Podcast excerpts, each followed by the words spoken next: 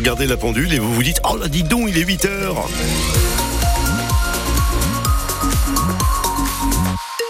Des brouillards ce matin et du grand soleil cet après-midi avec 14, peut-être 15 degrés dans le sud du département. Fait un point sur la météo dans votre commune juste après le journal de 8 heures d'Annabelle Wanek. On en oublierait, d'ailleurs, euh, Annabelle, presque la date. avec ces températures plus que douces, on a en effet bien du mal à croire qu'on est qu'à la mi-février. Il faut dire que les arbres qui bourgeonnent ne nous aident pas trop à nous en rendre compte. Les arboriculteurs pourtant sont bien conscients et ne sont pas vraiment contents. Une récolte en avance n'est pas ce qu'on peut appeler une bonne récolte. Pour Franck Quinck, il est producteur de pommes et de poires à Azel-Rideau.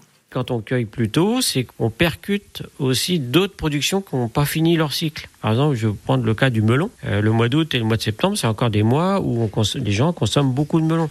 Donc on ne peut pas intervenir avec nos pommes, c'est pas l'époque. Les gens sont encore dans les fruits d'été. Et nous, on est obligé d'attendre euh, le mois d'octobre pour pouvoir euh, commencer la vente de ces produits-là. Donc les stocker plus longtemps, donc ça veut dire que c'est des coûts énergétiques plus élevés, déjà qui sont très élevés au niveau du kilowattheure, peut-être avec des températures très chaudes, donc il y aura encore une surconsommation électrique, ce qui fait qu'on est obligé de répercuter le coût électrique sur le kilo vendu. Franck Quinck, le gérant des vergers de la Ganneraie à Zélrideau, répondait à Virginie Vandeville. Ces températures dignes du printemps ont aussi d'autres conséquences, pas plus réjouissantes d'ailleurs. Ouais, pas pour les allergiques en tout cas, hein, puisque les pollens sont de retour et avec eux les éternuements et les nez qui coulent.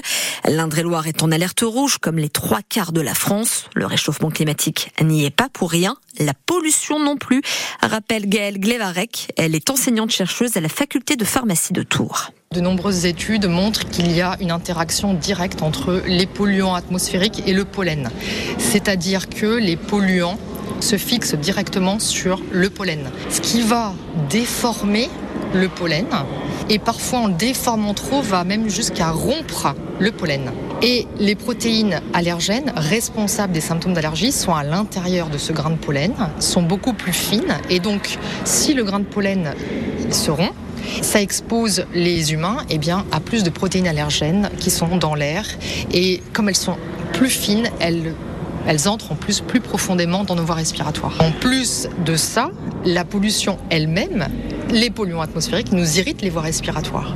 Ce qui fait que on est du coup d'autant plus sensible au pollen. Gaël Glevarek répondait à Emma Jacob. On estime que le nombre de personnes allergiques au pollen aurait doublé en une décennie. La France réaffirme son soutien à l'Ukraine. Emmanuel Macron annonce 3 milliards d'euros d'aide militaire supplémentaire à Kiev. Il l'a dit hier en présence de son homologue ukrainien Volodymyr Zelensky. Il en a aussi profité pour revenir sur la mort du principal opposant russe, Alexei Navalny.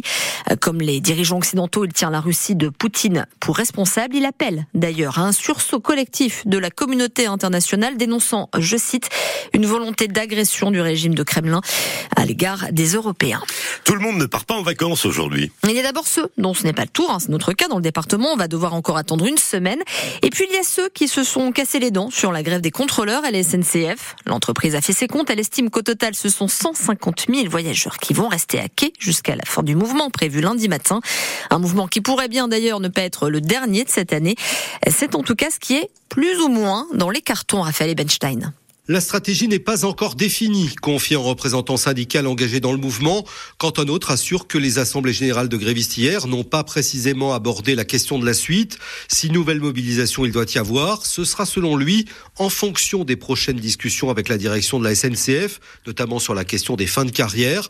Reste que selon nos informations, des membres du collectif indépendant des contrôleurs, à l'origine du mouvement, évoquent bien déjà l'hypothèse ou la menace d'une nouvelle grève en avril, calée sur un week-end des vacances de printemps. Ça circule, reconnaît un syndicaliste, sans dire à ce stade si son organisation serait prête à déposer un préavis pour les couvrir. Un autre représentant cheminot qui ne soutient pas la grève, lui, décrit un collectif compliqué à gérer, manœuvré en coulisses par Sudrail.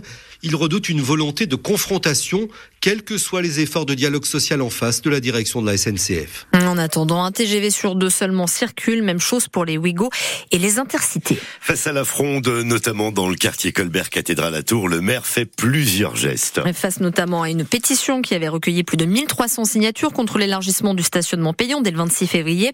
Emmanuel Denis annonce la baisse du tarif de stationnement pour les résidents de 25 à 15 euros par mois à compter du 1er juin. Il annonce aussi une tolérance jusqu'à la mi-mars pour tous ceux qui ne se seront pas acquittés de leur place de parking. Annabelle, il y a un match particulièrement scruté ce soir. Ce Nantes PSG en Ligue 1 de football, le premier depuis l'annonce du départ de Kylian Mbappé de son club à la fin de la saison. Alors forcément, Thomas Vichard, devant le campus PSG, le centre d'entraînement parisien, on ne parle pas vraiment du match de tout à l'heure, on ne parle en effet que du numéro 7. Ils ne sont pas plus nombreux que d'habitude dans l'espace réservé aux supporters près du parking des joueurs, mais les visages sont légèrement plus crispés. Jordan, venu exprès de Montreuil, pense déjà à l'après Mbappé. Bon, on verra ce que Paris va en faire. Hein, de, c'est une prochaine recrue, mais pour l'instant, ça fait peur quand même. Yvan de Saint-Germain-en-Laye aimerait déjà savoir à quoi va ressembler la fin de saison parisienne. Ça peut avoir une incidence. Peut-être qu'il ne va pas se donner à fond, peut-être il va se donner à fond pour rendre le public fier. Et si ça se termine par les champions, on n'en voudra pas à Kylian et on sera très content pour lui. Et à ces interrogations, on aurait bien voulu avoir les réponses, le sentiment de l'entraîneur du PSG, Luis Enrique, mais il n'est pas venu en conférence de presse pour épiloguer sur la situation contractuelle de Kylian Mbappé. Non. Je n'ai aucune information à vous donner. Je vais éviter d'aborder ce sujet jusqu'à ce que les parties impliquées se prononcent. Quand les parties auront parlé, je vous donnerai mon avis. Tout ce que je peux dire, c'est que l'équipe et le club sont au-dessus de toutes les individualités. La dizaine de journalistes espagnols est aussi reparti déçu de conférences de presse, sans même une petite phrase sur le Real Madrid, potentielle destination de l'attaquant français. De son côté, Lyon a battu Nice hier soir un but à zéro. Ça lui permet de se rapprocher un peu plus du top 10 du championnat. Les footballeurs d'Avoine, eux, sont attendus à 18h30 tout à l'heure face à Blois, après deux matchs nuls dans ce championnat de National 2. En Ligue A de volleyball maintenant, le Tour Volleyball reçoit Nice à 20h ce soir. L'occasion pour les Tourangeaux de se rattraper après leur défaite face à Tourcoing il y a une semaine et alors qu'ils sont au pied du podium à la quatrième place. De leur côté, les handballeuses de Chambray veulent sauver l'honneur en Europa League. Déjà éliminées de la compétition, elles vont quand même tout donner à 20h lors du match retour à domicile face au club roumain de Dunarea Brela. Le Tour Métropole Basket a pris la deuxième place de sa poule de National 1. Il l'a emporté hier sur Poissy, 99 à 82.